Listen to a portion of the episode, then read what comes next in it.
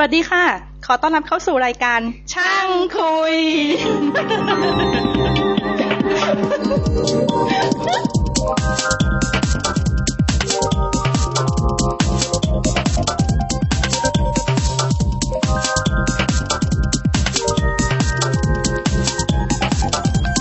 สวัสดีครับ ขอต้อนรับเข้าสู่รายการช่างคุยตอนที่ 31 ครับ ผมภาสกรครับ ครับผมวรวัตรครับ ครับ ก็อาทิตย์นี้ ก่อนอื่นเลยก็ขอ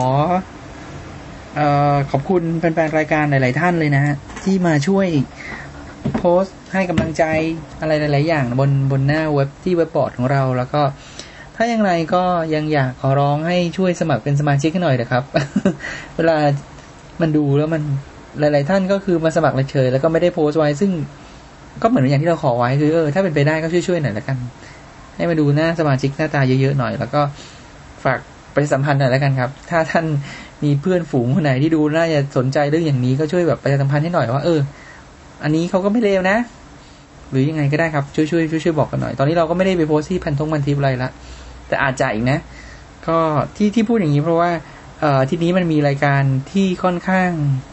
เนื้อหาน่าสนใจอยู่สองสามอย่างก็ที่ผ่านมามันก็น่าสนใจนะฮะคือเราทำกันเอง แต่มันตอนนี้ที่มันน่าสนใจคือมันกลายเป็นว่า มันมีบางคนที่แบบว่าเริ่มเป็น somebody ในสังคมที่เราได้ไปเจอมา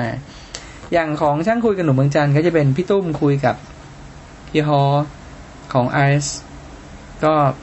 เขาคุยมาประมาณชั่วโมงครึ่งเดี๋ยวผมตัดออกได้ตัดออกมาเป็นอาอาทิตย์ละครึ่งชั่วโมงแล้วกันนะครับ ก็ไปลองฟังดูแล้วก็ช่างคุยภาษาอังกฤษ พอเราทำเป็นช่างคุยภาษาอังกฤษปุ๊บเราก็บังเอิญไปติดต่อแล้วเขาก็รับคำเชิญของเราด้วยสิก็คือคุณซิกเว่เบรเก้ คุณซิกเว่ก็เราก็ได้ไปเจอมาเออ CEO ของดีแทคเราก็ไม่ได้ไปคุยกันมาชั่วโมงหนึ่ง ก็ยังจีบต่อไปครับ ดูซิว่าเขาจะสนใจเรื่องสปอนเซอร์เราไหม นี่ยังไม่ได้สักบาทเลยนะ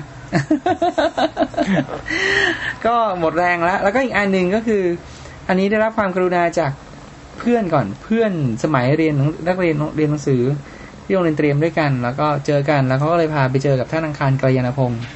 ที่บ้านก็เลยได้ไปอัดเสียงท่าน ซึ่ง เพื่อนของเพื่อนเขาไปขอคำแนะนำเรื่องการทำวิจัยสีฝุ่นบนผ้าใบ ท่านก็เลยให้คำแนะนำมาว่าต้องทำอะไรยังไง เป็นผู้ใหญ่ที่น่ารักท่านหนึ่งเลยนะ แล้วก็ไม่ไม่ได้ถือตัวไม่ได้เป็นอะไร แต่เป็นผู้ใหญ่รุ่นเป็นผู้ใหญ่รุ่นเก่าอะคือเวลาพูดอะไรอาจจะดูเหมือนดุนิดๆแต่ตัวจริงไม่ได้มีอะไรหรอกยิ้มยิ้มก็น่ารักดี ก็ อย่างน้อยก็สามตอน มีอีกนะเนี่ย แต่เอาไว้ก่อนแล้วกัน ก็ อันนั้นคือในส่วนของไปทำรายการฝากฝากๆหน่อยแล้วกันครับทีนี้ก็มีอีกอันหนึง อันนี้มามีน้องๆคนหนึ่งมาบังเอิญถามว่าอยากให้คุยเรื่องของการเรียนต่อทางด้าน telecom กับทางสาสายของฝั่งไอทีก็แต่ผมกับคุณวรวัตรจบทางด้าน telecom tele com เนาะเราจบ telecom ทั้งคู่เนาะ เราก็ให้ความเห็นอย่างที่เราเห็นได้เนาะอืมก็ถ้าเล่าให้มาฟังเออเราไปฝั่งงานงานของฝั่งอย่างวุฒิถ้าคุณไปเรียนทางด้าน telecom ไปทางด้าน network เนี่ย มัน เราจะพูดถึงเรียนหรือเราจะพูดถึงทำงานดีทำงานดีกน่าว่าทำนะงานดีกว่า เพราะเออเรียนน่าจะเนื้อหาคล้ายๆกันมหาลัยเออมันคงมีหลักสูตรที่คล้ายๆกันคือพอรู้ว่าจะต้องไปทำงานยังไงอาจจะนึกออกว่าต้องไปเรียนอะไรมั้งมอย่างอย่างอย่าง ที่ผ่านมาผมจับผมได้เจอทั้ง Enterprise กับได้เจอทั้งตัว Carrier ในฝั่งเทเลคอมถ้างานงานฝั่งนี้เนี่ยมันจะมีแรกๆเลยที่แน่ๆคืองานของ Network Design อืมใช่ไหม Network Design Equipment Design แล้วก็ Provisioning น่าจะมี น่าจะมีแค่นี้ แล้วก็เมนเทนไม่เออคือคือในส่วน provisioning provisioning น่าจะรวมหมดอยู่ใน maintain ใช่ไหมอ่าพอพอพอพอบอกว่า network design เนี่ยก็คือ เป็นงานทางด้าน จริงๆอันนี้จริงๆถ้าถ้าอยู่ในบริษัทเมืองไทยมีอยู่ทางทางฝั่ง pre sale หมดเลยเนาะ network design พอมาถึงคุณก็ต้องดีไซน์อ๋อทั้ง carrier ก็ต้องทำงานประเภทนี้ด้วย ใช่ คือคือถ้าสมมุติมองในแง่ของผู้ให้บริการขายอุปกรณ์ ก็อาจจะเป็นฝั่ง presale ที่ต้องรู้ว่าจะ design network อย่างไรเออขึ้นกับระบบชนิดไหน เหมือนตอนหนึ่งอ่าที่หัวเคยเล่าให้ฟังแล้วว่าที่คนจะให้บริการสมมติว่าในประเทศประเทศหนึ่ง เออประเทศใหม่เลยไม่เคยมีโทรศัพท์มือถือก็ต้องอ่ามาก็ต้องมีคนที่ดีไซน์เป็นว่าแล้วจะก็ต้องไปใช้ออุปกรณ์ออกสเปกอย่างไรเพื่อให้เขามา bid อีกทีหนึ่งใช่งานประเภทนี้ก็จะเป็นงานได้บทดีไซน์อ่าหรือ planning design อ่าถ้าคุณมาทำงานเมืองไทยคุณจะได้งานประเภทอย่างเงี้ยซึ่งงานนี้มันก็ มันเป็นส่วนหนึ่งของ pre sales ด้วยนะ แล้วก็เป็นส่วนหนึ่งของ engineering net- network engineering พอสมควรนะอืมขึ้นอยู่ว่าทำงานด้านไหน แต่ว่างานอย่างนี้ต้องทำงาน career นะอืม enterprise ไม่ค่อย enterprise ไม่ค่อยเท่าไหร่หรอก คือ enterprise นี่ตัวระบบมันก็จะเล็กลงตาม เพราะมันตาม definition เป็น enterprise เอออ่าแล้วก็ไม่ไม่ไม่ไม่ต้องการคนมานั่งดีไซน์อะไรกันมากมายอืมขนาดนั้น แล้วก็นั่นคือ network design แล้วก็มีเรื่องของการดีไซน์ที่แบบเน็ตดีไซน์ที่เป็นแบบว่า algorithm ดีไซน์ที่เป็นเชิง R&D จริงคงมีน้อยเนอะในเมืองไทยๆในเมืองไทยนะ ถ้าคิดจะหางานในเมืองไทยอย่างเงี้ยน้อยอืมแล้วก็แม้แต่หางานในในในต่างประเทศเนี่ย มันมีอยู่อันหนึงที่ผมจำได้เลย เพราะสมัยผมเรียนอยู่ราชกระบังเนี่ยก่อนจบอาจารย์ท่านจะพยายามจะบอกว่าให้ไปอ่านเรื่องนี้รอไว้เลยนะ ถึงรุ่นเธอนะเธอเธออย่างน้อยเธอต้องเคยได้ยินได้ฟังมาบ้าง คือเรื่อง ATM อืมแล้วพอไปเรียนต่อที่ออสเตรเลียเจอก็เป็นเรื่องที่ค่อนข้างฮิตนะ ประมาณปี1996 1997อืมต่อมาถึงอ่าฮะ1998 ATM แล้วก็มาถึงตอนประมาณปี2000ก็ยังมีคำนี้อยู่นะ Leaky Bucket อะไรเรื่องของ Leaky Leaky Bucket เรื่อง ATM Frame Relay คือถ้าครับคุณชอบงานอย่างนี้ แล้วคุณคุณก็ต้องทำใจเลยนะ เพราะปรากฏว่า ปัจจุบันตายสนิท อืมแทบไม่มีใคร ไม่มีใช้พูดถึงเลยคอมเมอร์เชียลไม่ไม่เกิดใช่ดูแล้วแบบอนาถพี่อนาถสงสารเหมือนกันนะ คนที่ทำ PhD ATM มาไม่ง่ายเหมือนกันนะ ไม่หรอกมันมันก็จะมีอะไรที่เป็น พื้นฐานที่ต้องใช้คล้าย ๆ กันมั้งอืมสมมติคนที่ทำ ATM มาก็ก็จะพอรู้ว่ามันคือมันก็ต้องมีอะไรที่เป็นพื้นฐานคนว่าที่มันโอคเก่งขนาดนั้นมันก็มีปัญญาทำอย่างอื่นต่อเออเออแต่ว่าแบบว่างานพวกอย่างนี้มัน มันมันเป็นงาน R&D นะ ถ้าคุณเป็นอาจารย์อะไรอย่างเงี้ยผมว่ามันก็โอเคนะอืมเพราะเป็น แต่พูดถึงว่าอะพอมาทำงานทางด้าน provisioning หรือว่าทางด้าน engineering เนี่ยพอมาทำงานจริง ๆ เนี่ย มันก็ไม่มีอะไรมากไปกว่าเปิด equipment เปิด manual แล้วก็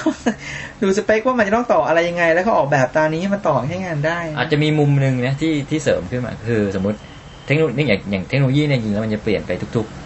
ๆกี่ปีเออมันจะมีไซเคิลของมันเออแต่มันสั้นลงไปเรื่อยๆเพราะฉะนั้นจริงๆคนที่อยู่ในฟิลเนี่ยก็จะต้องเหมือนกับพอเรารู้เทคโนโลยีที่หนึ่งอืมอาจจะต้อง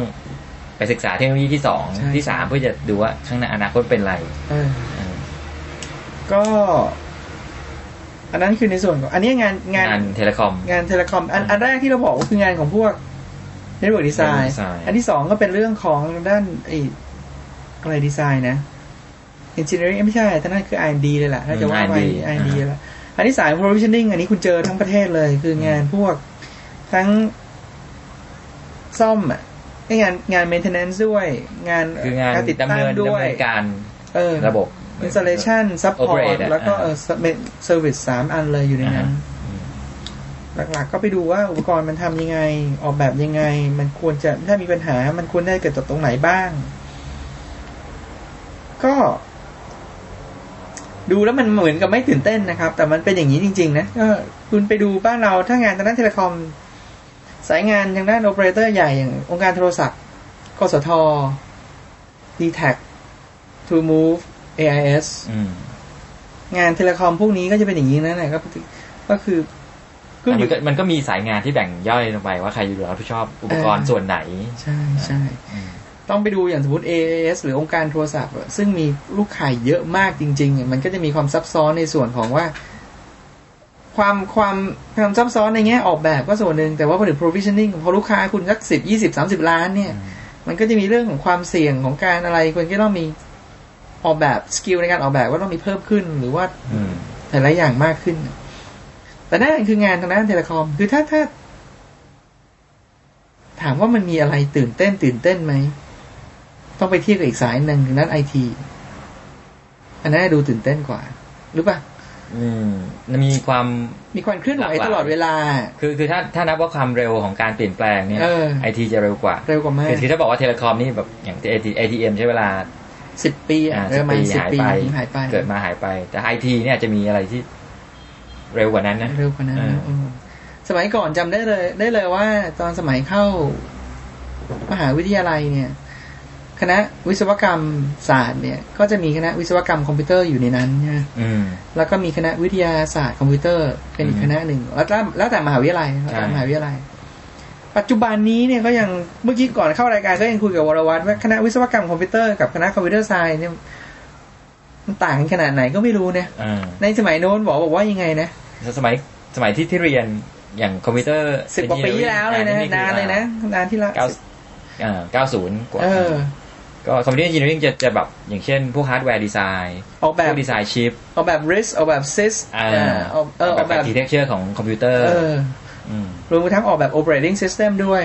จริงๆ OS เนี่ยก้ากึ่ง เพราะว่าอืมจริงๆ จะจะทั้งสองสองฝั่งที่ต้องสเรีอยงนสกิลเอออ่าทั้งผู้ที่เรียน computer science อืมด้วย computer science จะเอาไปทางซอฟต์แวร์ไปทางเรียนอัลกอริทึมเออเรียนวิธีใช่ใช่หาวิธีคิดใหม่ ๆ อะไรเงี้ยเออ OS นี่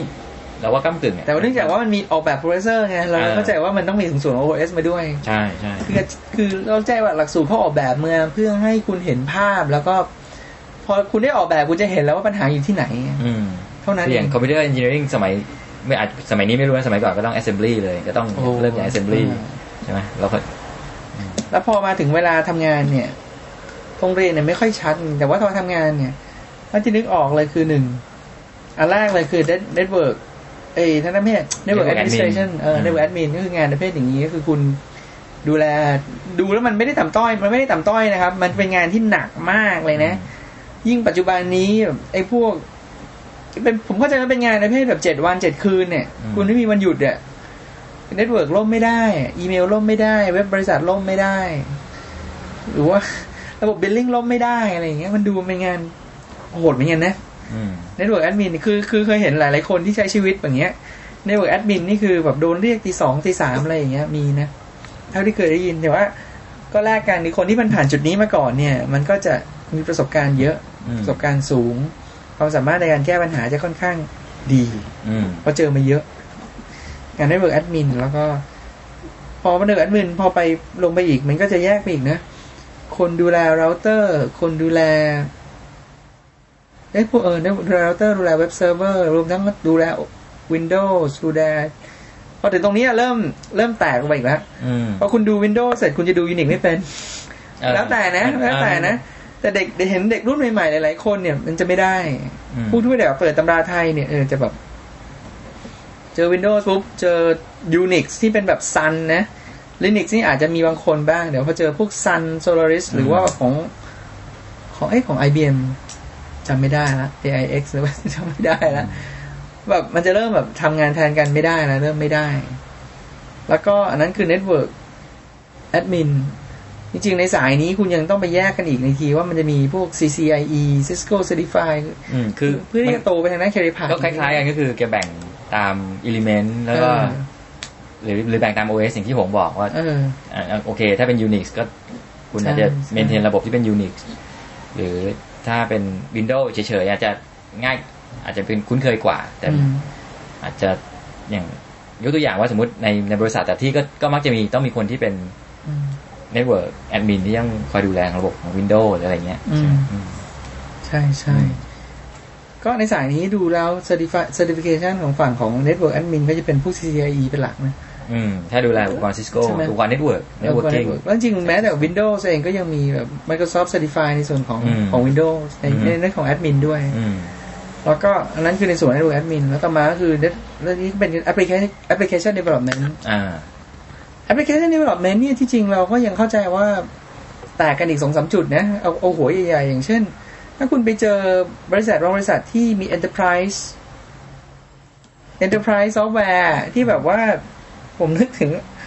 รุ่นใหญ่ๆเลย ผู้ที่ซื้อ Oracle มาทำอะอืมซื้อ Oracle มาทำหรือซื้อ CRM หรือซื้อ Billing มาทำหรือว่าซื้อ SAP SAP อืมพวกนี้ก็จะเป็นอีกสกิลหนึ่ง พวกนี้ก็จะเป็นอีกประเภทหนึ่ง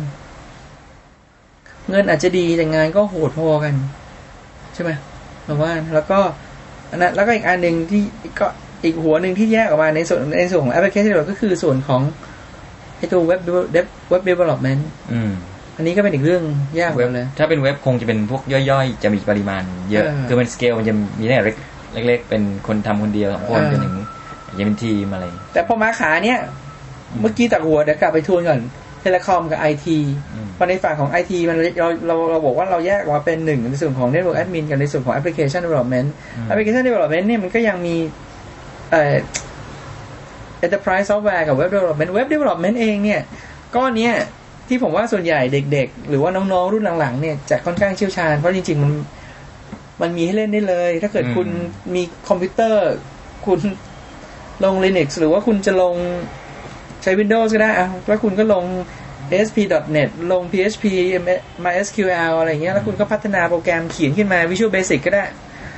บน ASP หรืออะไรพวกเนี้ยมันก็จะทำเองได้โดยไม่ต้องไปพึ่งใครอืมสายนี้ก็ทำไปเลย ไม่ต้องพึ่งไม่ต้องยุ่งกับใคร อันนี้ต้องเด็กๆหน่อยอ่าอันนี้รุ่นใหม่แต่ว่านี่มีการเปลี่ยนแปลงเยอะอืมจำได้ว่าสมัยก่อนสักสิบปีแล้วมีคำว่า PL Perl มีคำว่า CGI เดี๋ยวนี้หายอืมเข้าใจว่า Perl ยังมีอยู่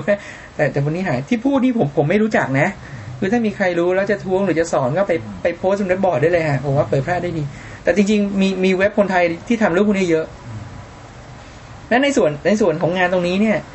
ที่เราเห็นเป็นส่วนการเคลื่อนไหวบนเว็บบ้านเราหรือว่าตามเว็บบอร์ด หรือว่าตามอะไรก็คือสายงานตรงนี้แหละผมว่าคือสายงานทางด้านแอปพลิเคชันอี web web development พวกนี้แต่พอคุณจะไปดูในงานลึกๆเนี่ยที่พวกที่แบบได้ตังค์เยอะๆจริงๆเนี่ยนะถ้าเอาเป็นเงินเดือนนะครับ หรือเป็นไอคนที่ดู SAP คนที่ดู Oracle พวกนี้ก็รายได้ใช้ได้เลยนะ คือน่าน่าจะเกี่ยวข้องกับว่า ไอ้ซอฟต์แวร์มันขายได้ขนาดไหนด้วย คือคือเหมือนกับยอดยอดของใช่ยอดการขายเท่าไหร่อ่างั้นคือเงินเดือนมันไม่ใช่เป็นอัตราส่วนที่อืมเอ่อตามไปมันนั้นตามตามกับเออขนาดของ project อะเออซึ่งส่วนใหญ่ถ้าเป็น project ที่เป็น SAP หรือเป็น Oracle นี่มันมักจะเป็นกับองค์กรขนาดใหญ่ใหญ่ใช่ไหมใช่แล้วก็ความซับซ้อนของการดีไซน์หรือการ จะสูงใช้กว่าการอะไรจะสูงกว่าอ่าก็เราเจอว่าเราเจอว่าอย่างวันก่อนที่คุยกันใช่ไหมบอกว่า อย่างพวกที่มี skill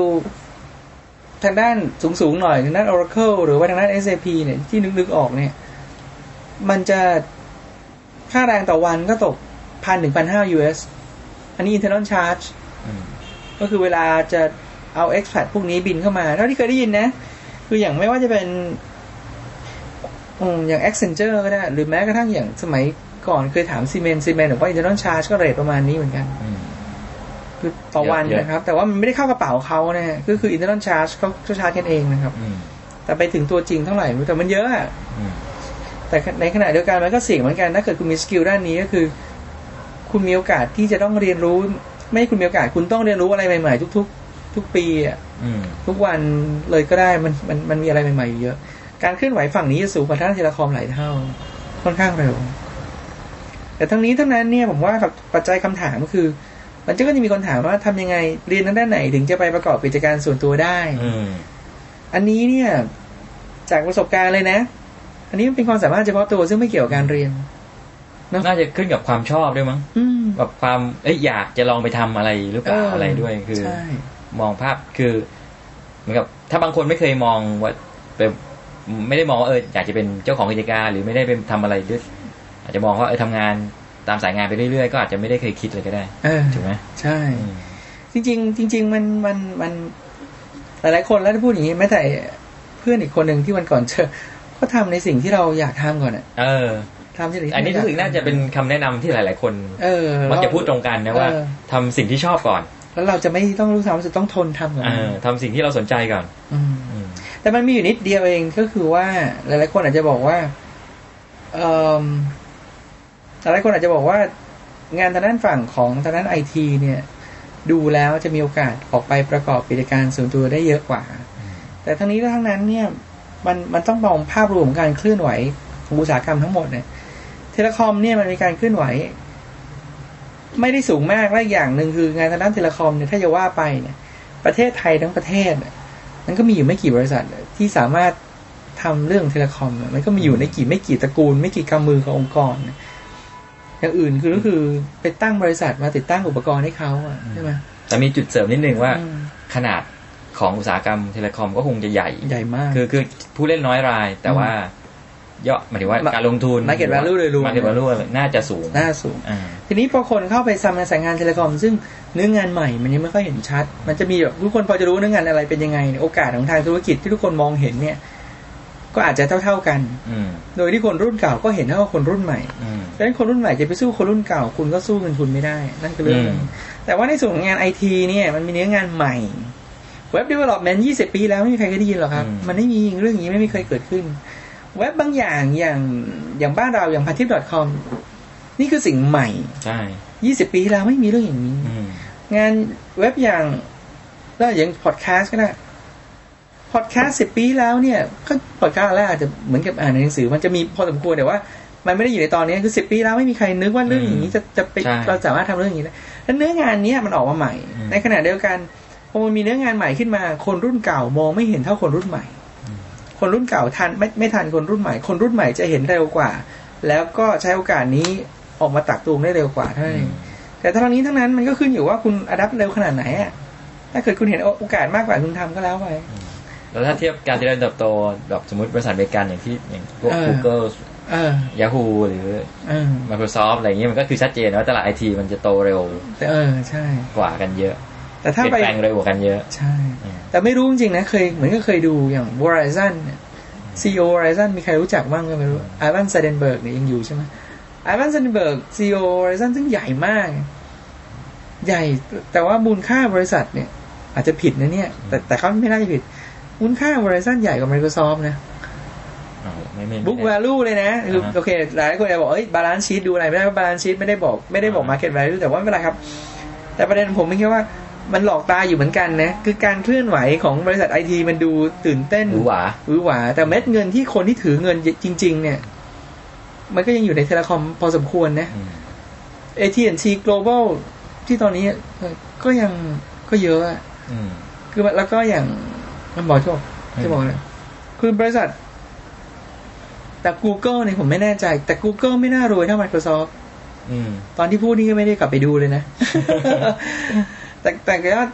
แต่ว่าเงินสดๆเนี่ยเข้าใจ Microsoft ถือเยอะที่สุดถ้าเงินสดอืมแต่ว่าพอไปเทียบกับองค์กรที่ใหญ่จริงจำได้ว่า Bill Gates ก็เคยพูด คุณอาจจะมองว่าเราใหญ่ คุณลองไปเอาเราไปดูเทียบกับ AT&T ในสมัยนั้น AT&T ยังไม่แตกมาเยอะขนาดนี้นะ Bill Gates พูดนานละ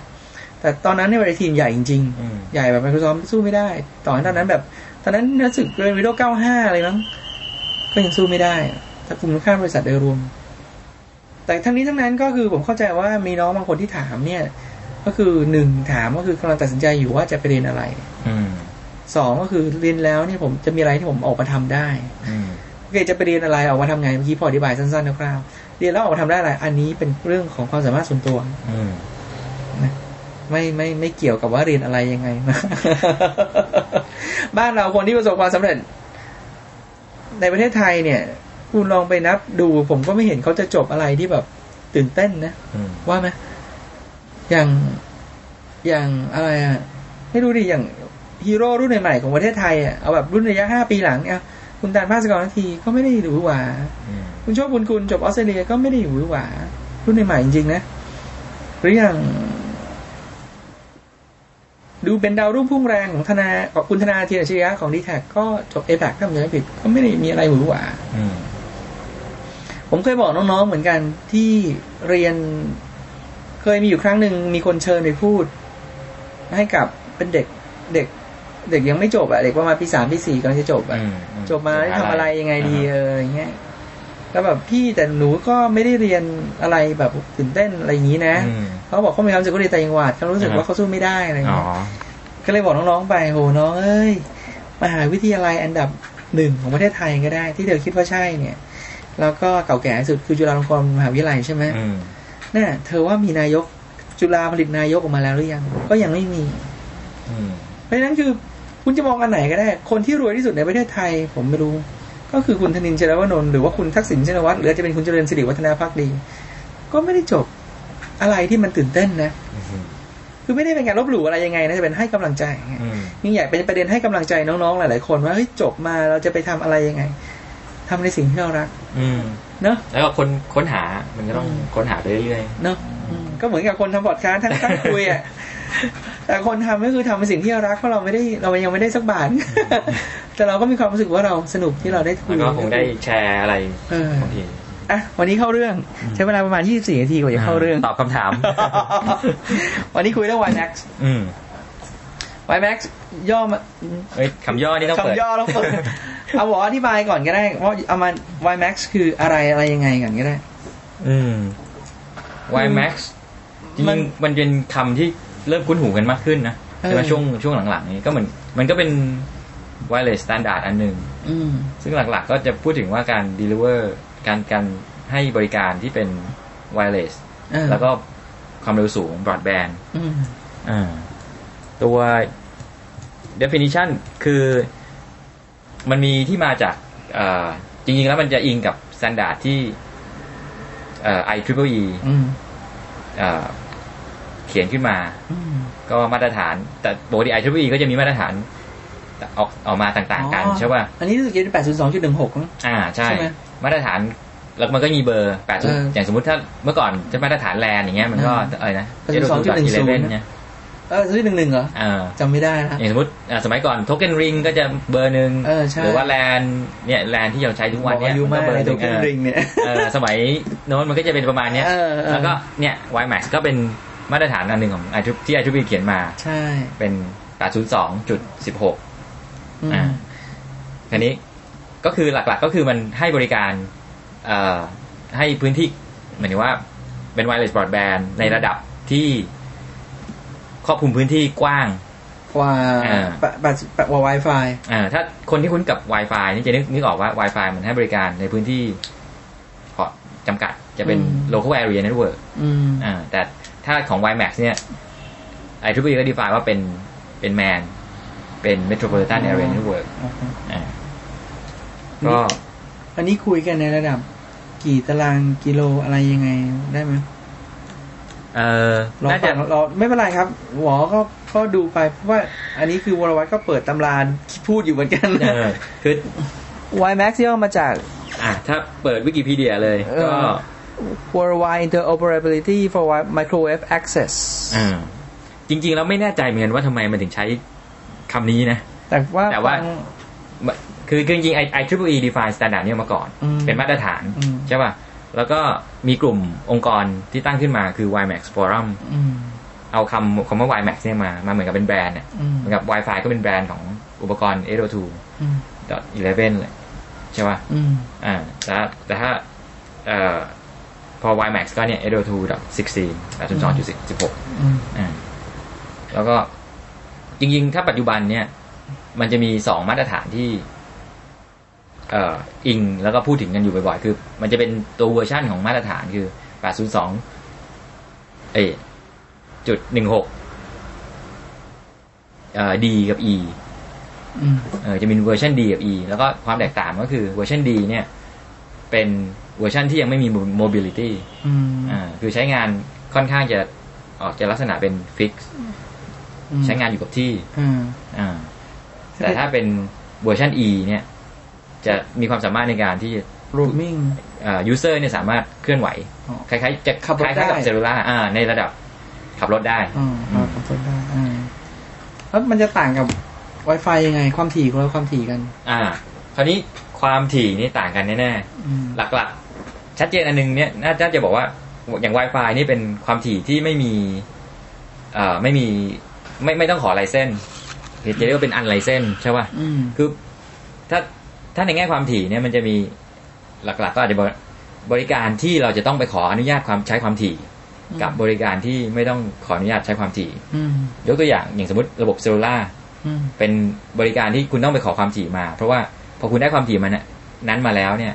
คุณก็ใช้ความถี่นั้นเจ้าเดียวอืมคนอื่นไม่สามารถมาใช้ทับกันได้ถูกปะอืมแต่อย่าง Wi-Fi เนี่ย ใครก็ได้มาใช้มันเป็น มันเป็นอะไรที่เราไม่ต้องไปขออนุญาตอืมล่วงหน้าเพราะฉะนั้น อาจจะมีการชนกันอืมได้อืมซึ่งก็โอเค เทคนิคมันคือตามเทคนิคมันก็ดีไซน์มาเพื่อให้ทำอย่างนั้นได้อืมอะไรเงี้ย WiMAX จริง ๆ แล้วเอ่อปัจจุบันเนี่ยในแง่ความถี่เนี่ยของของประเทศไทยเองเนี่ยยังไม่ยังไม่ชัดเจนว่าจะเป็นความถี่ย่านไหนที่ที่จะนำมาใช้ มาตรฐานเปิดให้แต่มาตรฐานเนี่ยเปิดเปิดไว้ เปิดไว้หลายหลายย่านจริงๆโอเค มาตรฐานเนี่ย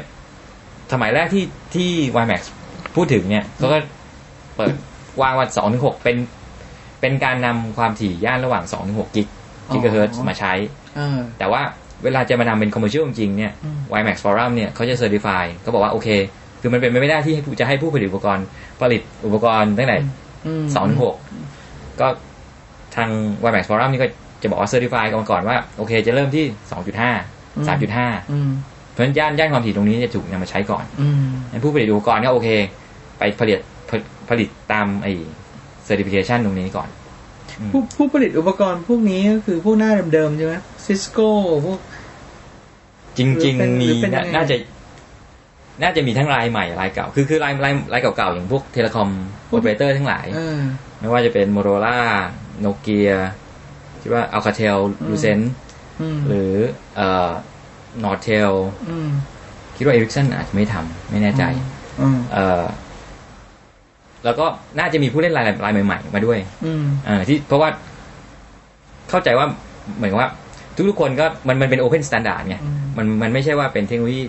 ปิดของใครของมันงั้นทุกคนสามารถเข้ามาได้ แล้วก็ก็ก็ก็เหมือนกับโมเด็ม 56K อะสมัยก่อนอ่าต้องมี US Robotic ต้องมี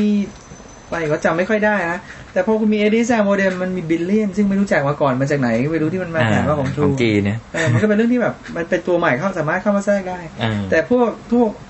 วกระดับที่เป็นแบบว่า ใหญ่ๆในระดับโลกเนี่ยก็คือทุกคนก็ผลิตหมด อืมอืม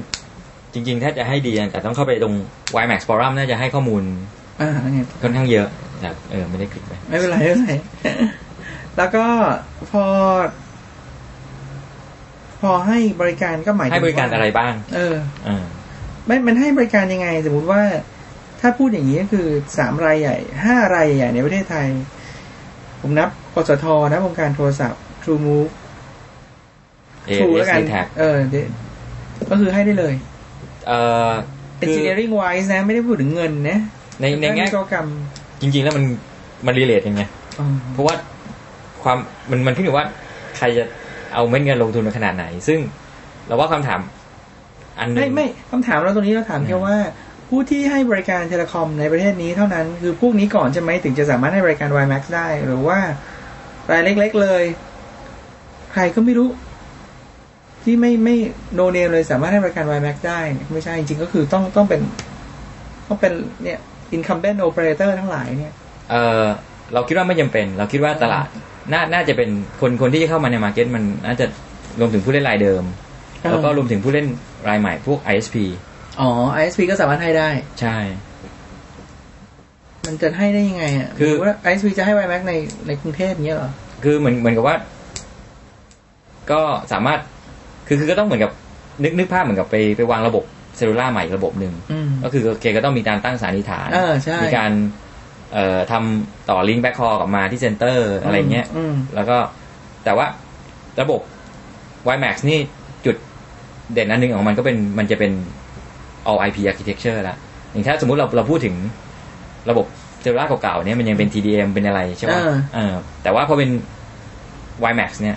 architecture ของมันจะเป็น IP architecture อืมเพราะฉะนั้นผู้เล่นที่มีความรู้มีมีความถนัดเรื่อง IP เนี่ย ซึ่งรวมถึงคนที่ทำเน็ตเวิร์ก IP มาก่อนเนี่ย มันก็จะสามารถเข้ามาใน market นี้ได้สมมติว่าเป็น KSC คือขอไปขอเช่าสายของการโทรศัพท์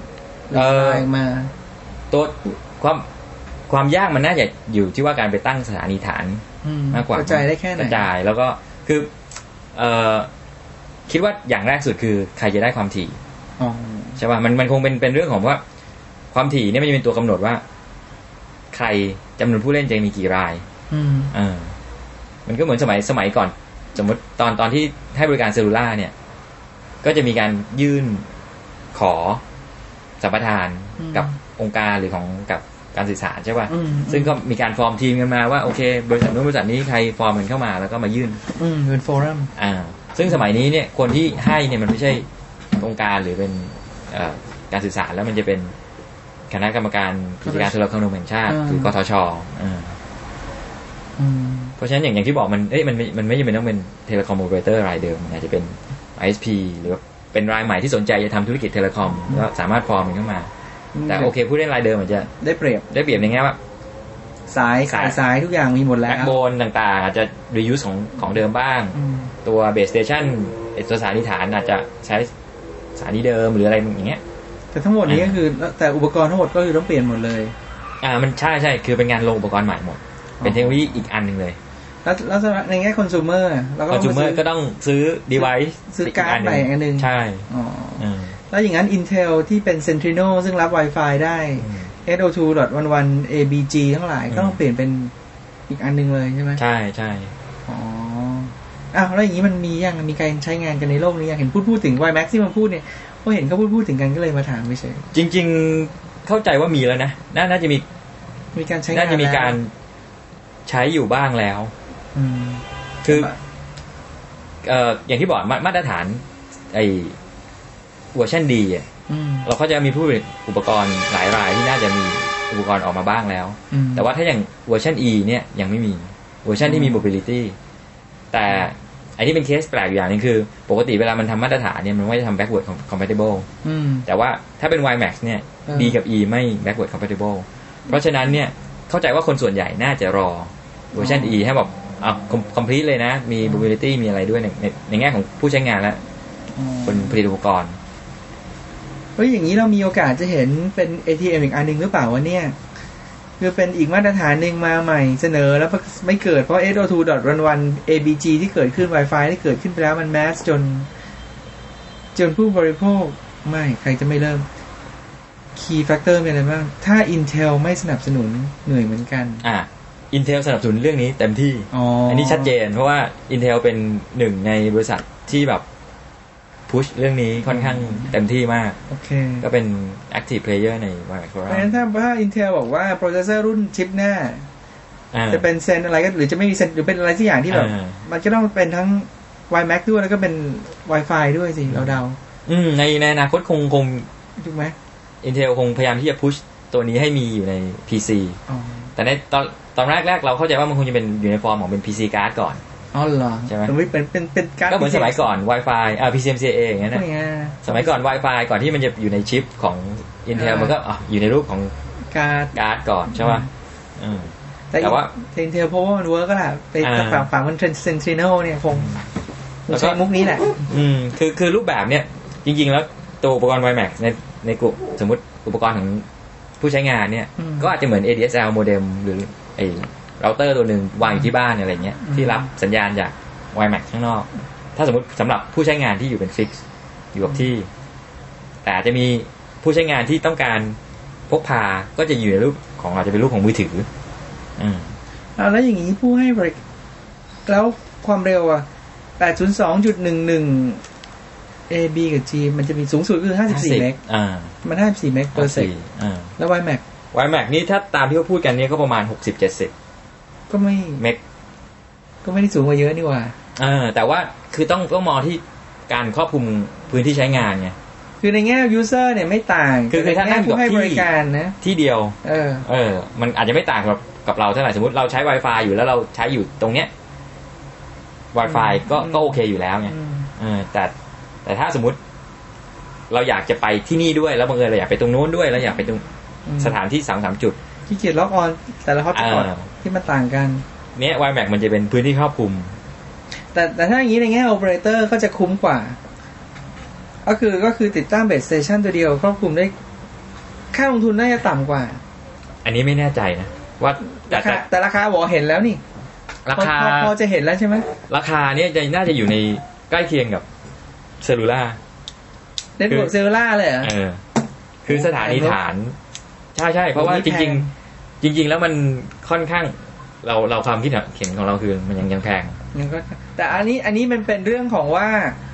เอ่ออันนี้มันคือถ้าจะว่าไปคือจุดเริ่มต้นเนี่ยอืมราคามันยังมันยังจุดที่สูงอยู่เท่านั้นเองผ่านไปก็คือมันก็จะลงแหละใช่ไหมขึ้นขึ้นกับว่าไม่คือในแง่แง่ของ business case เนี่ยเขาก็ต้องมองว่าจำจำนวน user ที่จะใช้เนี่ยมีความต้องการที่จะใช้ broadband เร็วแค่ไหน อืมอันนี้คงคงดูได้จากเทรนด์ของการใช้ broadband ในแต่ละประเทศนะว่าอืมเอ้ยจำนวนคนใช้ broadband เริ่มเยอะหรือยังอืมพอมีคนใช้ broadband เยอะๆก็คนคนกลุ่มนี้อาจจะอยากจะใช้ขณะที่เคลื่อนไหวหรือขณะที่อยู่นอกสถานที่เพิ่มขึ้นเพิ่มขึ้นอะไรเงี้ยแต่มันก็ไม่อืมแต่ในแง่ของผู้ใช้บริการทั่วๆไปเนี่ย เราว่า 802.11b A หรือ B A B G อ่ามันจะมีสักเราไม่ได้ใช้โน้ตบุ๊กเราไม่ได้ใช้ G เราเก่าอ่านั้นเราจะไม่ได้เป็น A หรือ B B มั้งน่าจะเป็นอ่าซึ่ง 11 meg อ่า11 meg แล้ว G มันคือ 54 meg ใช่ไหมอ่าซึ่ง 11 meg เนี่ยก็ไม่เคยได้เต็มอยู่แล้ว มันมันก็คืออ่าแชไม่ถึงใช่ไหมใช่มันก็ไม่ถึงใช่อยู่แล้ว เพราะฉะนั้นไม่ต้องพูดถึง G ที่54ก็คือยิ่งยิ่งเราก็เชื่อว่าก็คงไม่ถึง แล้วเพราะฉะนั้นจะเป็น WiMAX จะเป็น 50 จะเป็น 70 60 เนี่ยก็ ก็คือตรงนี้คือยังไงก็ก็ยังไปไม่ถึงหรอก ที่เราใช่จะอันจะนั้นใช้คืองานในความเป็นจริงใช่ไหก็คงจะต่ำกว่านั้นเยอะเพราะว่าโอเคที่เขาโพสเจ็ดสิบนี่จริงๆแล้วมันมี assumption behind พอสมเยอะควรมาเนี่ยกเออเช่นต้องใช้เทคโนโลยีที่ล่าสุดต้องใช้คือจริงๆ y m a x มีเทคโนโลยีไปใหม่ๆค่อนข้างเยอะทีเดียวเราอ่าน ตัวตรงเทคโนโลยีนะเราเองก็ยังค่อนข้างยังปรับอืมแบบนี้ครับไปติดตามอีกเยอะ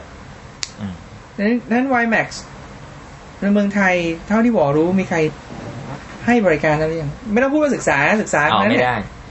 ปัญหาเอ๊ะในเมืองไทยไม่มี ยังไม่มีใครให้ใช่ไหมเพราะเพราะติดปัญหาเรื่องความถี่ความถี่ในย่านที่เขาให้บริการกันบ้านเราติดอ่าเพราะเราเอาความถี่นั้นไปใช้ทำอะไรกันบ้างอะจำได้ไหมเอ่อคร่าวๆก็คืออย่าง อย่างอย่างแรกเลยนะ คือมกทชเนี่ยอืมยังไม่อนุญาตให้ ยังไม่ได้ให้ใบอนุญาตใครในการที่จะไปทำตรงนี้ อืมแล้วก็แม้กระทั่งการทำการทดลองเนี่ยอืมก็ก็เหมือนกับยังยังไม่ได้ให้ แพร่หลาย เข้าใจว่าเพิ่งให้ไปเมื่อ อาจจะเดือนที่แล้วหรืออะไรประมาณเนี้ยแล้วก็ทชรออะไรอะติดอะไรปัญหาคือเรื่องของกฎหมายไงเพราะว่าปัญไอ้ย่านความถี่ที่มีอยู่ปัจจุบันเนี่ย มันกฎหมายมันเขียนไว้ว่า เขาไม่สามารถจะให้ความถี่ไปใช้ได้ ถ้าคือคือการพิจารณาจัดสรรความถี่เนี่ย มันต้องขึ้นกับหน่วยงานของรัฐสองสองสองหน่วยงานไงอืมทั้งกทช แล้วก็สกสชกสชไม่มี ซึ่งกสชยังไม่เกิด เพราะฉะนั้นเนี่ย ถ้าสมมติเขาต้องการให้บริการอะไรใหม่ๆเนี่ยเออมันอาจจะผิดกฎหมายข้อนี้ได้ไงสมมติเขาบอกว่าโอเค คุณเอาไปใช้2.5ผมให้คุณไปใช้ YMAX วันนี้อืมอ่า สมมติมันว่างอยู่นะ สมมติยังยังไม่บอกว่ามีใครใช้อยู่เดิม สมมติมันว่างอยู่แล้วไปบอกว่าใช้อย่างนี้เนี่ยอืมเขาก็มองว่าอาจจะผิดเออได้อืมงั้นสิ่งที่กตชพิจารณาอยู่ตอนนี้ก็คือเขามองว่าสเขาส่งกฤษฎีกาตีความว่า เอ้ย สามารถทำได้ไหมเออกฤษฎีก็บอกกฤษฎีกาก็บอกว่าโอเค สามารถใช้ได้ถ้าอิงตามมาตรฐาน ITU อืมอืมแล้วคราวนี้เขาก็กลับมาดูคลื่นความถี่ที่มีอยู่เดิม อืมก็ปรากฏว่าถ้าตาม ITU แล้วเนี่ยโอเคอืมมันก็ เอ่อหมายความว่า พอจะอิงอารมณ์รวยตามนี้ได้อืมกลับมาดูที่ย่าน 2.5 กิกะเฮิรตซ์อืม2.5 เนี่ยบังเอิญมันติดที่เป็นส่วนใหญ่เนี่ยใช้ให้เป็น MMDS broadcast เป็นมาตรฐาน MMDS โอ้ไม่ได้ยินคำนี้นานมาก จริงๆสถานี MMDS สถานีพวกเอ่อช่องเก้าอะไรพวกเนี้ยอืมใช้ใช้เทคโนโลยีนี้เหรออ่าคือเป็นเทคโนโลยีบอร์ดคาสต์ไงอ๋อก็คือเนี่ยเป็นเทคโนโลยีบอร์ดคาสต์คือส่งกระจายเสียงอืมอยู่แล้วอืมงั้นคนที่เป็นเจ้าของความถี่ตรงนี้เนี่ยต้องเข้าใจว่าส่วนใหญ่จะเป็นพวกเนี่ยช่องเก้าหรือ ก็เป็นหน่วยงานของรัฐอะถ้าจะว่าไปก็คือใช่คือมีการใช้งานอยู่ไม่คือกรมไปรษณีย์เดิมให้เข้าไปแล้วอ๋อโอเคาก่อนที่จะมีกทชอืมเพราะฉะนั้น ตรงนั้นเนี่ยจริงๆมีว่างอยู่ประมาณ 40 เมกถ้าจะไม่ผิดอืมที่กทชกำลังพิจารณาที่จะเอาให้มาใช้งานได้ ซึ่งอืมเมื่อญมันเพิ่งมี Public Forum เอ้ย Public Hearing เรื่องความถี่เนี่ยเราเข้าใจว่าอาจจะไปในในในปีนี้อาจจะมีการอนุญาตให้ใช้ความถี่ตรงนี้ก็ได้ ซึ่งจริงๆหน่วยงานของรัฐแต่ละหน่วยงานที่ถืออยู่ก็ไม่ได้มีท่าทีจะไปขัดขวางเท่าไหร่อะสิคือจริงๆเขาก็แค่ชิปก็คือเขาก็แค่แก้ไม่ไม่ซอฟต์แวร์นิดหน่อยๆก็อาจจะคือคือสมมุติไม่ได้ป่ะสมมติย่านตรงนั้นมันเราจะไม่ได้อาจจะ อาจจะร้อยสองร้อยเมกอะไรเงี้ยอืมอืมตรงตรงกลางเนี่ยเป็น MMDS เลยอืมซึ่งเขาใช้ก็สมมติยกตัวอย่างว่าช่องเก้าได้ไปเนี่ยเอออ่อ่าตรงนั้นเขาก็เป็นเจ้าของเนี่ยเขาสามารถใช่บรอดคาสต์ตรงนั้นอยู่อืมเลยสมมติสมมติว่ามีการคุยกันในระดับ ผู้บริหารในนโยบายคือกำหนดออกมาว่าเฮ้ยอันนี้ ต่อให้นะ สมมติว่าผู้ใหญ่ผ่านหมดเลยเนี่ยอ่าทางด้าน engineering หรือ software มันไม่ค่อยมันยากไหมล่ะที่อ๋อจะถ้าถ้าได้ engineering ถ้าสมมติมีความผิดตรงนั้นให้มา แล้วตรงนี้มันเป็นย่านที่ชิ ปเนี่ยปกติอยู่แล้วเออเป็นย่านที่ให้บริการ WiMAX ไม่ไม่ตัวตัวตัว MMDS ของเขาะอ๋อในการเลื่อน MMDS ไปเลื่อนเหรอไม่รู้ว่าไม่รู้เหมือนกันนะคือเราเข้าใจว่าจริงๆที่เขามีอยู่เนี่ยมันคงเหลือหมายถึงว่าอืมเขาคงมีความสามารถในการที่จะไม่ต้องไปใช้ทั้งหมดไงอ๋อแต่ว่าเหมือนเหมือนกับว่า modulation scheme อะไรต่างๆ เนี่ยมันสามารถบีบอัดได้อืมให้เล็กลง โดยใช้ความถี่น้อยลง แต่อยู่ดีๆ เนี่ยใครที่เป็นเจ้าของความถี่แล้วไม่มีทางคืนความถี่ให้ง่ายอืมอืมๆใช่ไหมเข้าคือคือ เราประเด็นของเราเรามองว่าอันนี้เป็นเป็นเรื่องของนโยบายเท่านั้นเองอ่าเพราะว่าเราดูอย่างไอทีวีที่ไปออกรายการช่อง11เนี่ยอ่าโดยที่ไม่ได้ใช้อุปกรณ์เดิมของของอ่าอาคารทีวีแล้วย้ายไปช่องอ่า11มันทำได้ปุ๊บต่อปุ๊บเลยอะคือเนียนเลยคือเพราะฉะนั้นเหมือนกับว่าเทคโนโลยีใช่ใช่บอร์ดเทคโนโลแคสยีต์เนี่มันยน่าจะแบบค่อนข้างค่อนข้างไม่ใช่ปัญหาเท่าไหร่หรอก ใช่ ในแง่ทุนนี้ไม่น่าจะใช่ปัญไม่หาได้มีปัญหาใช่อะไรใช่ engineering แล้วไม่ใช่ปัญหา โอเค แล้วนี่พอบอกว่า 2.5 กิก อ่า มีอีกย่านหนึ่งคือ 3.5 เออ ย่าน 3.5 เนี่ย เอ่อ ก็ จริงๆแล้วเป็นมาตรฐานที่กำหนดว่าต้องใช้3.5เป็นย่านหนึ่งที่นำมาใช้งานได้ใช่ป่ะอืมแต่ของประเทศไทยและหลาย ๆ ประเทศในเอเชียอืมอาจจะเป็นเอเชียตะวันออกเฉียงใต้แต่คิดว่าเอเชียด้วยทั้งหมดอืมย่านใกล้ๆเนี่ยมีปัญหาว่าเป็นย่านนี้คือย่านที่ใช้ satellite service เดิมอืมซึ่งอย่างของเราก็ชินแซดอืมเออซึ่งพอพอมันใช้ satellite service เนี่ย มันก็จะเขาเออเป็นไม่ไม่แน่วันวันก่อน จำจำจำแบรนด์ไม่ได้แต่ว่าอ่าแต่ก็คือเป็นย่านสามจุดห้าอ่า extended C band ครับหรือเปล่าไม่แน่ไม่เป็นไรแต่ก็คือหลักๆ ก็คือมีคนครอบครองตรงมีนี้มีคนครอบครองนี้อยู่และคราวคราวนี้ก็จะมีการคำถามในแง่ที่ถามว่า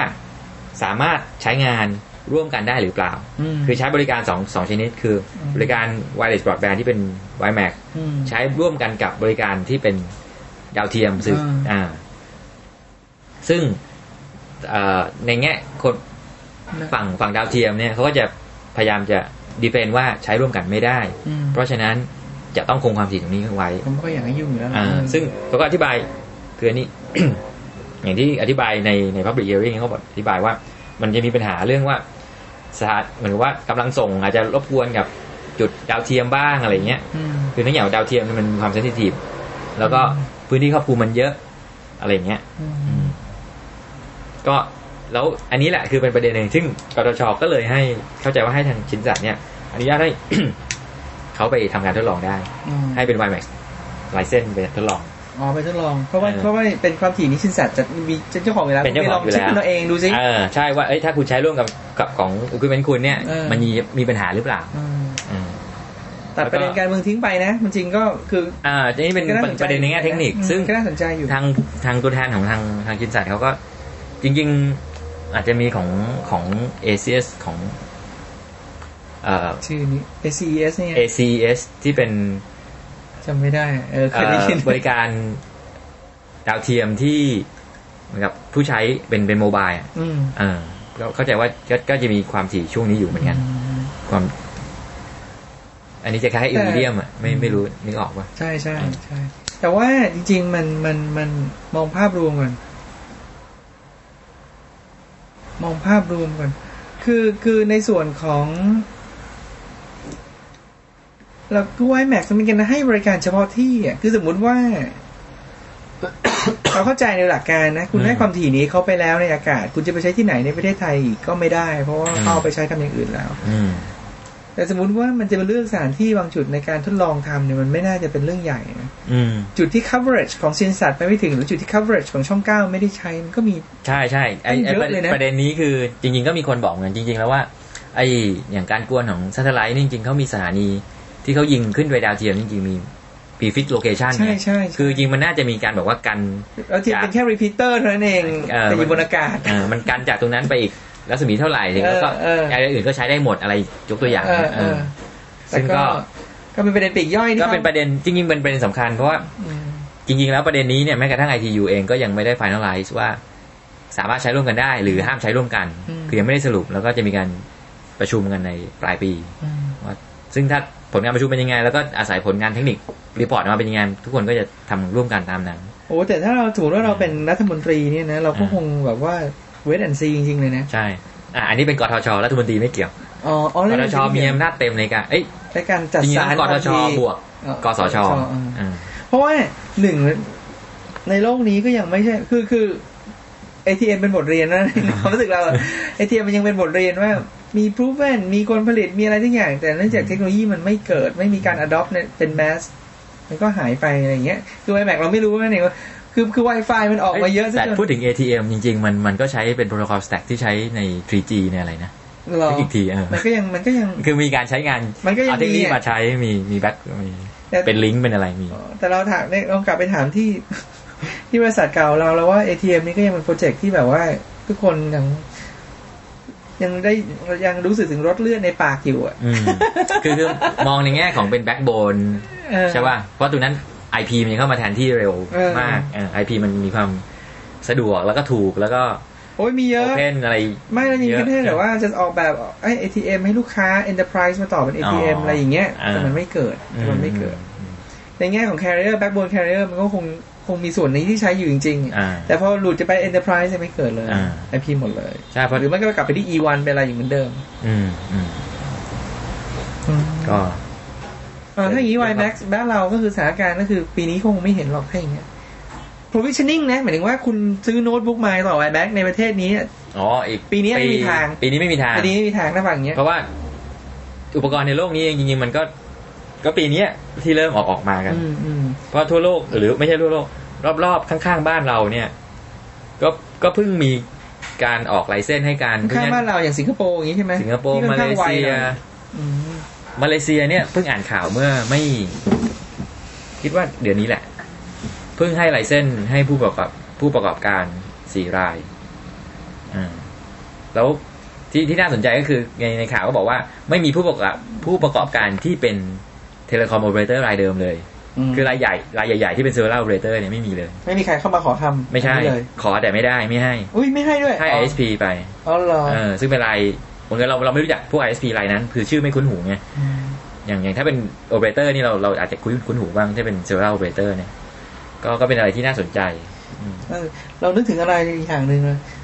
ไม่ค่อยเกี่ยวไม่รู้เกี่ยวคือเราเห็นมีมีมีมีคนให้ในนามบัตรเรายังไม่เห็น แต่ว่าเห็นบนเว็บเนี่ยหลาย ๆ คนให้มากขึ้นคือให้ Skype address อะอ่า ถ้าเกิดจะโทรให้โทรที่ Skype อะอ่าฮะแล้วก็เปลี่ยนการใช้งานเหมือนกับว่าเออมันก็อาจจะบอกอะไรบางอย่างนะแทนที่เข้าโทรเข้าโทรศัพท์ให้โทรเข้า Skype อืมแล้วคุณจะเข้า Skype เมื่อคุณอยากเข้าอืมแต่มือถือมันต้องเปิดตลอดเออถ้าคุณ Skype ไม่ได้คุณก็ต้องทิ้ง message หรืออะไรไว้เออแล้วพอมันเป็นอย่างนี้เนี่ยพอบอกบอกอย่างนี้เออเฮ้ยเหมือนกับว่าพยายามแยกออกเป็นโลก telecom กับโลก โลกไอ้ทางนั้น network ไอ้ทางนั้นไม่รู้จะเรียกว่าอะไรอะทางนั้น IP IP จริงๆอะอ่าถึงถึงบอกว่าจริงๆแล้ว มัน IP IT Network หรือ telecom อะไรมันก็ merge กันอะมันตอนนี้คือมันใช่ไหมแล้วผู้เล่นหลายรายเนี่ยเราก็ว่าอย่างสมมติแค่บอกอย่าง Google ก็บอกอาจจะทำโทรศัพท์อะไรอย่างเงี้ยก็มีข่าวลือออกไว้เรื่อยๆใช่ไหมซึ่งไม่ใช่เรื่องแปลกเลยไม่ใช่เรื่องแปลกอ่าเออแล้วก็อย่างอย่างอย่างบอกว่า Skype เนี่ยพอทุกอย่างเป็น IP หมดเนี่ยอืมผู้เล่นรายที่เป็นซอฟต์แวร์เนี่ย ก็จะเข้ามากินตลาดของ telecom อืมถูกป่ะรายเดิมผู้ให้บริการรายใหญ่ๆรายเดิมที่เคย fix ว่าโอเค ถ้าถึงจุดหนึ่งที่ผู้ผู้ ใช้บริการรู้สึกว่าให้ Skype มันใช้ง่ายว่ะอืมมันแต่ยังอีกไกลอะเอ่คือออันนี้คือ แต่ว่านั่นคืออนาคตเออแต่คือก็มีบางคนเขาเล่าให้ฟังบอกว่าเฮ้ยอย่างโนเกียบอกมันจะเอาสกายใส่เข้าไปในโทรศัพท์อย่างเงี้ยเออเฮ้ยถ้ามันทำจริงเนี่ย มันจะมีคนเปลี่ยนจากการใช้โทรศัพท์ที่เสียเงินมาใช้สกายเพิ่มขึ้นหรือเปล่า เออ อันนี้ ก็โอเค อันนี้ก็เป็นโอเคอีกประเด็นหนึ่งเออจะ ซึ่งซึ่งเราว่าคงไม่แปลกถ้าเกิดว่าอ่าอ่าดีแลบของโนเกียมีไอโทรศัพท์เงี้ยมาอยู่จริง แล้วพนักงานลองกันเลยอืมคงไม่แปลกที่จะลองกันก่อนอืมแล้วก็อยากจะบอกว่าโอเคมันไม่ work จบรออีกห้าปีกับหกเดือนแล้วว่าอีกทีท้ายสุดมันก็อยู่ที่ว่า user รู้สึกยังไงนะอืมในในประสบการณ์ในการใช้แต่ละอย่างแล้วก็บางทีมันอาจจะยอมเสียเงินนิดนึงแต่ว่าเฮ้ยมันชัวร์ติดแน่มันสะดวกอะไรเงี้ย ไม่ต้องจำหลายเบอร์อะไรเงี้ย ถ้างั้นถ้างั้นสรุปคร่าวๆคือ WiMAX ก็คือเป็นการ wireless connection นี่แหละ อืม แล้วก็แอปพลิเคชันหลักๆคือเข้าอินเทอร์เน็ตนั่นแหละ แล้วก็ไม่แอปพลิเคชันหลักๆ คืออะไรก็ได้ที่ใช้บรอดแบนด์เอาดิเออเอออ่าซึ่งคุณอาจจะดูหนังอ่าคือเนี่ยคือถามว่าถ้าสมชมอบติจริงตัวอย่างนี้ชอบใช้กันเยอะ ใช้งานเล็กๆ น้อยๆ จริงๆ ปัจจุบันมันก็มี ไอ้ Data อืมเป็น wireless data ที่มีอยู่แล้วในปัจจุบันก็ใช้งานได้อืม อืมก็ ฟังดูเหมือนกับน่าสนใจไม่เยอะเลยใช่ไหมมันมันมันมันมันสามอย่าง มันมันชอบไอ้เรื่องประเภทอย่างนี้เนี่ยไอ้พวกที่เป็นแบบว่าเรื่อง adoption เรื่องอ่าเรื่องของการเปลี่ยนแปลงแล้วจะต้องเป็นจุดเวทแอนซีว่าจะเกิดอะไรอืมมันมักจะมีสามตัวแปร ถ้าเรานึกออกตอนนี้นะอืม consumer เอ operator อได้ยินแล้วมาก็จาก เออ คุณๆนะ เหรอ ไม่ใช่ในนี้ในนี้เขียนปะในในไหนอะ อาจจะมีคือถ้าถ้าเรานึกออกเนี่ยเรานึกออกในหัวแต่ว่าอาจจะมีมันเหมือนว่าลึกๆ เราคงเคยได้ยินจากไหนอ่าสักแห่งเนี่ยอ่าฮะคือ consumer operator แล้วก็ equipment manufacturer อืมถ้า operator ทำ consumer ไม่ซื้อก็ไม่เกิดอืมแต่ consumer consumer อยากได้ operator ทำแต่อุปกรณ์ Intel ไม่ support ก็คงไม่เกิดเออะไรอเงี้ยใช่ใช่แต่ตัวฝั่ง consumer เนี่ย มันก็น่าคิด แต่แน่ๆคือราคาต้องเท่าเดิม ใช่ ประเด็นราคาเนี่ยจะเป็นตัวชี้วัดว่าเฮ้ยถ้าราคาต้องเท่าเดิมนะคือราคาออกมา มันเทียบกับ ADSL แล้วเป็นยังไงเออถูกปะไม่หรือว่าที่ผมต้องอยู่ในถ้าสเกลถ้าที่บ้านเหรอ สมมติหมายนี่หมายถึงว่าไง สมมติว่าที่บ้านแล้วคุณเออมี YMAX คุณไม่ต้องซื้อ ADSL อืมเลยใช่อ๋อเหรออย่างนี้เลยเหรอเนี่ยเอาเอา YMAX มาตั้งที่บ้าน แล้วเวลาคุณโอเคนั่นนั่นคือสมมติเครื่อ๋อหมายถึงว่าที่ fix โอ้ยอย่างนี้นะสมมตินึกถึงคอนโดอะคอนโดเนี่ยอ่าสมมติมีร้อยห้องเนี่ยใช่ใช่คุณไม่ต้องเดินสายไม่ใช่ต้องไม่ต้องเดินสายโทรศัพท์ ใช่ ก็เอาอ๋อเครื่อง WiMAX ไปตั้งตั้งปุ๊บปุ๊บปุ๊บปุ๊บหน้าคอนโดเลย ก็ในห้องเราเองไงก็เราไปซื้อสมมุติเรา subscribe WiMAX อ๋อ service ของเจ้านี้แล้วก็เอาเครื่องมาตั้งอ่าเราไม่ต้องเดินสายอ่าสมมติบังเอิญเราไม่มีสายโทรศัพท์ในคอนโดนี้อะไรเงี้ยไม่แต่หมายถึงว่าไม่ไม่ต้องก็ได้ปั๊มน้ำมันตรงข้ามคอนโดเรามาติดตั้งกับสัญญาณ WiMAX ซึ่งอสูดูว่า coverage ถึงเออ WiMAX มันเป็นหลัก เป็นสิบโลเป็นนี่กิโลอะเออเออเพราะฉะนั้นคือเราไม่ต้องเดินสายเลยไงใช่ก็คือเราไปซื้อสมมติว่า KSC ก็ได้ เอาลายที่แบบ non traditional operator ว่าเป็นอ่า KSC อะ no name อย่างเงี้ยขึ้นมาเลย แล้วก็ให้บริการ WiMAX หน้าบ้านเนี่ยอ่าคุณก็ไปซื้อซื้อ WiMAX รายเดือนจาก อย่างนี้คุณไม่ต้องซื้อ ADSL เออไอ้อย่างเงี้ยเรานี่ว่านี่คือตัวอย่างอ่าตัวอย่างเหรออืมโอ้ยอย่างนี้คิดเลขได้เลยนะเพราะ ADSL จ่ายกันแล้วว่าห้าร้อยอะอืมเดือนแต่ห้าร้อยอะแต่อุปกรณ์อย่างที่บอกไงอุปกรณ์ iMac เราคิดว่าราคา คงสเกลอ๋อในอุปกรณ์ส่งนะอืมการลงทุนสมมติว่าการลงทุนสมมติตัวอย่าง KSC คือ KSC ลงทุนเท่าไหร่ใช่ไหมอ่าอุปกรณ์แล้วคูณตัวเลขมา แต่รู้ว่าแน่ๆว่าคุณเก็บได้จากลูกค้าห้าร้อยถึงพันหนึ่งอย่างมากสุดอ่าซึ่งหลายๆฝ่ายเขาเคลมว่ามัน comparable ไงอืมอาจจะแพงกว่านิดนึง แต่ว่าพอเป็น wireless คุณฐานลูกค้าที่ไม่ต้องเดินสายเข้าไปถึงเนี่ยยังก็ อุ้ยน่าคิดเลขว่ะนะอยากทำ Excel เลยนี่นึกออกเออจริงๆมี business case แต่ยังไม่ได้อ่านมาเลยอยากจะไม่หรอกขอไว้เดี๋ยวจะยากไปเออแต่ถ้ามีใครสนใจก็ลองถามถามมาแล้วกันครับเออแต่ว่ามันก็น่าคิดนะอืมเพราะตอนแรกเราเป็นนึกถึงว่าเราไม่ได้คิดถึงบ้านอ่าพอบอกพูดอย่างนี้เราถึงเพิ่งเข้ามันใจมันมีทั้งตลาดที่เป็นบ้านตลาดที่ใช้ทั่วไป เราพูดถึงอย่างสยามสแควร์หรืออะไรที่อ่าร้านในจุดต่างๆ ที่เก็บชั่วโมงละร้อยห้าสิบที่เราเคยได้ยินอ่าถ้าคุณจะเข้า Wi-Fi ต้องเก็บชั่วโมงร้อยห้าสิบเราไปคิดถึงว่าถ้า Wi-Fi ไปแข่งตรงนั้นกับ Wi-Fi ที่เขาลงทุนไปแล้วอย่างเงี้ยอ่า เออเนี่ยจะยากแต่ถ้าถ้าบอกว่าคุณอยู่ที่บ้านแล้วคุณไม่ต้องทำอะไรเลย แล้วคุณใช้ Wi-Fi เออนี่น่าคิดอืมคือไวแมมันก็ได้ตลาดนั้นด้วยไงเออก็สมมได้ติด้วยตลาดเดินถนนอยากอยู่ outdoor ก็ใช้ได้ ตลาดอยู่ที่บ้านก็ใช้ได้ ซึ่งจริงๆแล้วอาจจะซื้อลูกขายที่มีความสามารถน้อยลงไม่ต้อง mobility อยู่ในบ้านเนี่ยอืมราคาก็คงจะถูกลงอ๋ออย่างใช่นี้ไหม provisioning ก็จะง่ายขึ้นก็คือโน้ตบุ๊กคุณ subscribe กับ WiMAX account นี้คุณเดินไปที่ไหนในประเทศเออ ก็กลับไปคิดตังค์ได้ที่เดียวกันใช่ไหมใช่ใช่ใช่เพราะมันจะเป็นระบบ billing เดีซึ่ยงวจละริงๆ True พยายามทำอย่างนั้นนะแต่เราไม่รู้เกิดหรือเปล่าเราไม่รู้ True อย่าง True อย่างที่บ้านเราก็ใช้เขาก็จะอยากให้ขาย ADSL account ADSL นี้ก็จะไม่เกี่ยวกับ account Wi-Fi ข้างนอก เราเราเข้าใจว่ายังไม่ถึง อ่ายังยังไม่ถึงน่าจะยังไม่ถึงนะอย่างมีแต่ว่าคุณมีสิทธิ์ว่าคุณซื้อ Wi-Fi ในราคาที่ถูกกว่าคนอื่นคือตอนนี้เป็นการบันเดิลระหว่างสวิตหลายๆอย่างเออร่วมกันแต่ว่า คือเขาคงมีไอเดียที่จะแบบเออนะใช้บริการให้มันอ๋อ ดึงให้ user อยู่ แต่ก็ด้วยความจากสิ่งที่หวอรู้อยู่เนี่ยเท่าที่รู้นะวันนี้ที่เราอัดเทปเนี่ย ก็คือวันนี้วันนี้คือหนึ่งเมษาอัดเทปหนึ่งเมษาเลยเนี่ยเออหวอก็คิดว่าไม่ใช่ปีนี้หรอกครับ ยังยังยังมันใช่ค่อนข้างมั่นใจเลใช่ยไม่ไม่ใจใช่ปีไม่นี้ใจ เพราะว่าไม่เกิด มันเออคือทั้งนี้มันยังไม่ได้แบบพร้อมขนาดนั้นไงอืมเออแล้วมันยังมีติดปัญหาเรื่องอะอะอะ ใบอนุญาตเลย แล้วถ้าเกิดหวอเดาว่าจะมีในประเทศไทยเดา quarter ไหนปีไหน เดาเลยนะสิ้นปีหน้าโอ้ quarter สี่ปีหน้าเลยเหรอเพราะว่านั่น่านคืจะออย่างเร็วเลยด้วยใช่ไหมเออโอ้โหเพราะฉะนั้นคือที่พูดที่ถามนี่เพราะว่าสมมติว่ามีน้องๆโอ้ยอยากซื้อโน้ตบุ๊กซื้อไปเลยครับ ไม่ต้องไปสนใจ WiMAXเออเราว่าประมาณนั้นนะซื้อซื้อโน้ตบุ๊กไปเลยครับ ไม่ต้องไปสนใจถึงตอนนั้นก็ซื้อเครื่องใหม่อ๋อแล้วก็ก็ขึ้นกับคงคงขึ้นกับ adoption ในประเทศหลาย ๆ ที่อย่าง อันนี้มีตัวอย่างว่าในอเมริกาเนี่ยอืม Sprint อืม announce ว่าจะลง iMac อืมแล้วก็เริ่มลงไปแล้ว ซึ่งสปรินให้บริการโทรศัพท์ ปกติก็ให้บริการไม่แน่ใจ CDMA หรือ คิดว่าเป็น CDMA เออ Sprint CDMA เนี่ยคือตอนนี้เป็น Sprint Nextel แล้วอ๋ออ่ามันมันเมิร์จกันแล้ว Sprint Nextel ที่เราถามก็คือมันไม่ใช่กรณีอย่างมาเลยนั่นเองไง เออเอออันนั้นอะอันนั้นคือเขามีความถี่ในมือจริงไม่ไม่ที่บอกว่ามาเลยคือคนที่มาขอนี่ไม่ได้เป็นรายให้บริการเทเลคอมเลยๆใช่สึกมาขอเอออ่าที่ขอแล้วได้เอออ่าแต่จะเป็นนี่คืออยู่ในนั้นอยู่แล้วใช่ Sprint นี่เป็นเจ้าของเขาได้เข้าใจว่าคงมีความถี่ในมืออยู่แล้ว แล้วก็อ๋อบอกว่า คือ direction บอกว่า wireless broadband ในอนาคตเนี่ยเขาจะลงเทคโนโลยี WiMAX อืมจริงๆมันก็มี competing มีเทคโนโลยีที่แข่งขันกันที่บางประเทศอาจจะไม่เลือกไงอย่าง เราอาจจะได้ยินว่า 3G อะไรอย่างเงี้ยอืมก็นั่นก็เป็นอีกทางเลือกหนึ่งนะ WiMAX ไม่ใช่ทางเลือกเดียวที่ผู้ผู้ให้บริการจะเลือกใช้อ๋อมันมันถึง อันนี้ก็เป็นถึงถึงบอกว่าอะไรไอ้เทเลคอมมูนิเตอร์รายเดิมเนี่ยก็จะมีบางรายที่แบบ อาจจะเรื่องที่จะไม่ investment เข้าเรื่องที่จะไม่เข้าตลาดนี้อ่าอะไรอย่างเงี้ย เราคิดว่าน่าจะมี อาจจะได้เป็น 3G ความเร็วมันจะถ้าที่ตามที่เขา compare มาเนี่ยอ่า 3G น่าจะต่ำกว่า คือคืออ๋อเทียบต่อ sector throughput อะไรเงี้ยอืม mobile ไอ้ตัว mobile WiMAX เนี่ยจะเป็นเทคโนโลยีอีกอีกขั้นหนึ่งอะอืมเออเป็นเป็น modulation scheme เป็นอะไรที่มันใช้เทคโนโลยีอีกขั้นหนึ่งเพราะว่าถ้า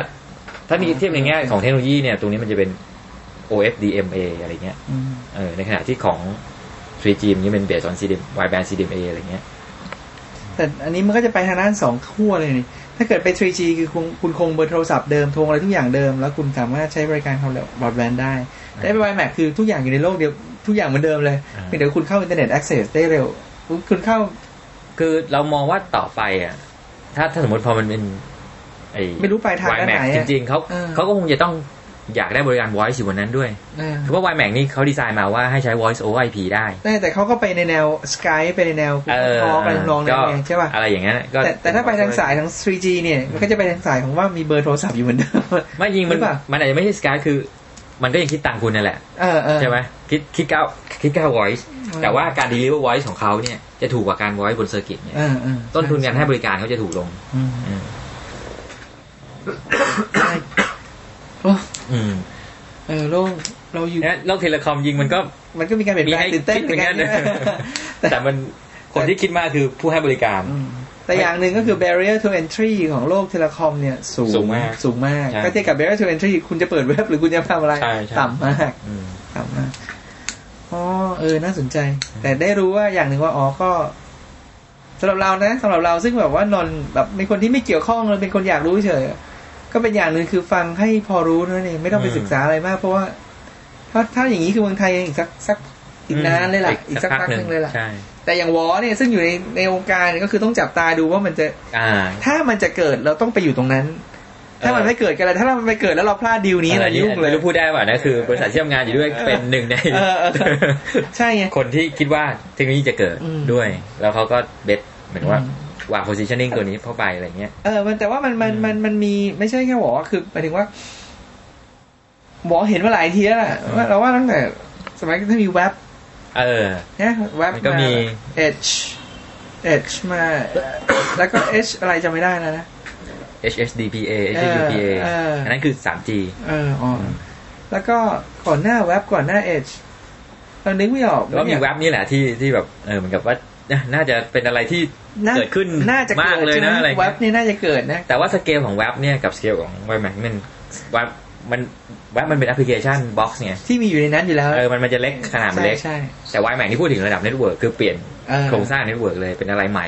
แล้วลงทุนเยอะอะไรเงี้ยอืมซึ่งแต่หลายคนก็ยังบอกว่าจริงๆแล้ว ตลาด voice บน GSM เนี่ยก็ยังอยู่อีกโอ้ยนานานนพอสมควรเลยแหละนาน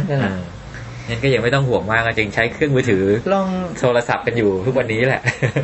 เดี๋ยวถ้าไม่พลาดยังไง วันนี้เราอัดเนี่ยเราอัดกันมาดึกๆของของวันที่หนึ่งเมษาก็เสร็จเสร็จปุ๊บผมเอาขึ้นเลย ทีนี้ ถ้าอยากจะฟังในแง่มุมหนึ่งก็ไปฟังอีกอีกซีอของดีแท็คุณซิกเว่ให้สัมภาษณ์ ผมไม่แปลนะครับ ผู้นำโรงผมที่เกียจแล้วก็ลองฟังแล้วกันคุณภาพเสียงอาจจะแย่หน่อยมันกล้องไปนิดนึงอ่าแต่ว่ามันฟังได้ คือซิกเว่พูดอยู่ประเด็นหนึ่งที่น่าสนใจซิกเว่พูดในแง่เนี้ยอืมแต่จริงๆซิกเว่เคยพูดเรื่องนี้ในนิตยสารฉบับอื่นจำไม่ได้นั่นเองเขาอ่าฮะเขาบอกว่าไอ้เนี่ยไอ้พวกเว็บหรือไอ้พวก 3G ไม่ใช่ 3G บอกพวกเว็บหรืออะไรที่มันมาก่อนหน้านี้มันอืมมันสมควรจะ fail เพ ราะมันอ่าฮะออกแบบโดย engineer อ่านะไม่ได้ถาม marketเออไม่ marketing ได้ก่อนไม่ได้ไม่ได้คิดอย่าง user มันเออมันออกแบบโดย engineer engineer มันก็คิดอย่าง engineer เวลาทำงานนี่จะมีคอมเมนต์พวกนี้เยอะนะเขาบอกว่ามันต้องไปคิดก่อนว่ามันเอาไปทำอะไรหรือว่าอืมคนจะใช้งานเนี่ยเพื่ออะไรใช้ง่ายไหมแล้วค่อยมาใช่คิดว่าทำยังไงเนี่ยเอออะไรทำนองเนี้ยแต่ซิกเว่เขาก็คิดว่าส่วนใหญ่คนส่วนใหญ่ยัง underestimate อินเทอร์เน็ต โดยเฉพาะอินเทอร์เน็ตบนมือถือเนี่ยเขาคิดว่ามันก็ยังยัง underestimate อยู่อืมในความรู้สึกเขาแต่ว่าเขาก็ยังเขาก็ยอมมันก็คือเขาคิดว่าก็ยังน่าจะบอกมีได้คนใช้เยอะกว่านี้แล้วใช้ประโยชน์ได้มากกว่านี้เออไม่ไม่ถึงว่าเออก็คือสิ่งที่มันจะเกิดในอนาคตเนี่ยอ๋อเขาบอกว่ามันมันน่าจะไปได้เยอะกว่านี้เยอะ potential มันเยอะมันเท่านั้นเองอืมอืมแต่คุยกับซิกเว่สนุกตรงที่เขาก็แต่อย่างหนึ่งก็ต้องพูดว่าเราคุยกับเขาเราก็ไม่ได้เกรงด้วยแหละอืมก็คุยเหมือนกับว่าในระดับที่เท่ากันอืม เราก็เหมือนกับว่าเราก็เรารู้จักฝรั่งคนหนึ่งอ่าเรารู้จักฝรั่งคนหนึ่งอ่าเราก็อยากคุยกับเขาเราไม่ได้มองเขาเป็นผู้บริหารสูงสุดอ่าและอย่างหนึ่งเขามาเขาก็ไม่ได้ทำตัวเป็นผู้บริหารสูงสุดเขาก็ทำตัวธรรมดาอืมถ้าเราไปสัมภาษณ์อย่าง สมมุติว่าเราไปสัมภาษณ์คุณสมประสงค์ หรือเราไปสัมภาษณ์คุณสุภชัยเราก็ไม่แน่ใจเหมือนกันว่าเราจะเกรงกว่าอืมส่วนหนึ่งเพราะว่าเขาเป็นคนด้วยการที่เขาไม่ใช่คนไทยแล้วเราไม่ได้อ่ารู้สึกเราเราไม่มีตรงนี้ด้วยอืมอืมแต่ก็ลองฟังดูแล้วกันครับในเทปนั้น ก็ อาทิตย์นี้ก็ที่ชั่วโมงแล้วอะอืมรู้สึกก็นานแล้วเหมือนกันพสนะมควรนานพอสมควรละโอเคครับ หวังว่าได้อะไรไปบ้างแล้วกัน เราจะคุย ก็อย่าลืมนะครับ ถ้าอยากจะช่วยเหลือรายการเราไม่ซื้อเสื้อไม่ว่ากัน แล้วก็สำหรับท่านที่ซื้อไปแล้วขอบคุณมาก ก็ช่วยส่งจดหมายหาเพื่อนๆบอกเฮ้ยช่วยแนะนำหน่อย ถ้าบอกเพื่อนสนิทสักห้าคนก็ได้ว่า เอ้ยช่วยแนะนำหน่อยว่าเอ้ยนี่น่าสนใจนะเผื่อเพื่อนๆจะส่งปากต่อปากไปว่าอันนี้ดี ลงมา registerเออหรือหรือว่า register ที่มาบอร์ดเราก็ได้ นะเพื่อให้ดูแบบดูตื่นเต้นหน่อย โอเคครับสำหรับทีนี้คงมีแค่นี้แล้วครับผมคุณขอบคุณมากครับ สวัสดีครับ สวัสดีครับ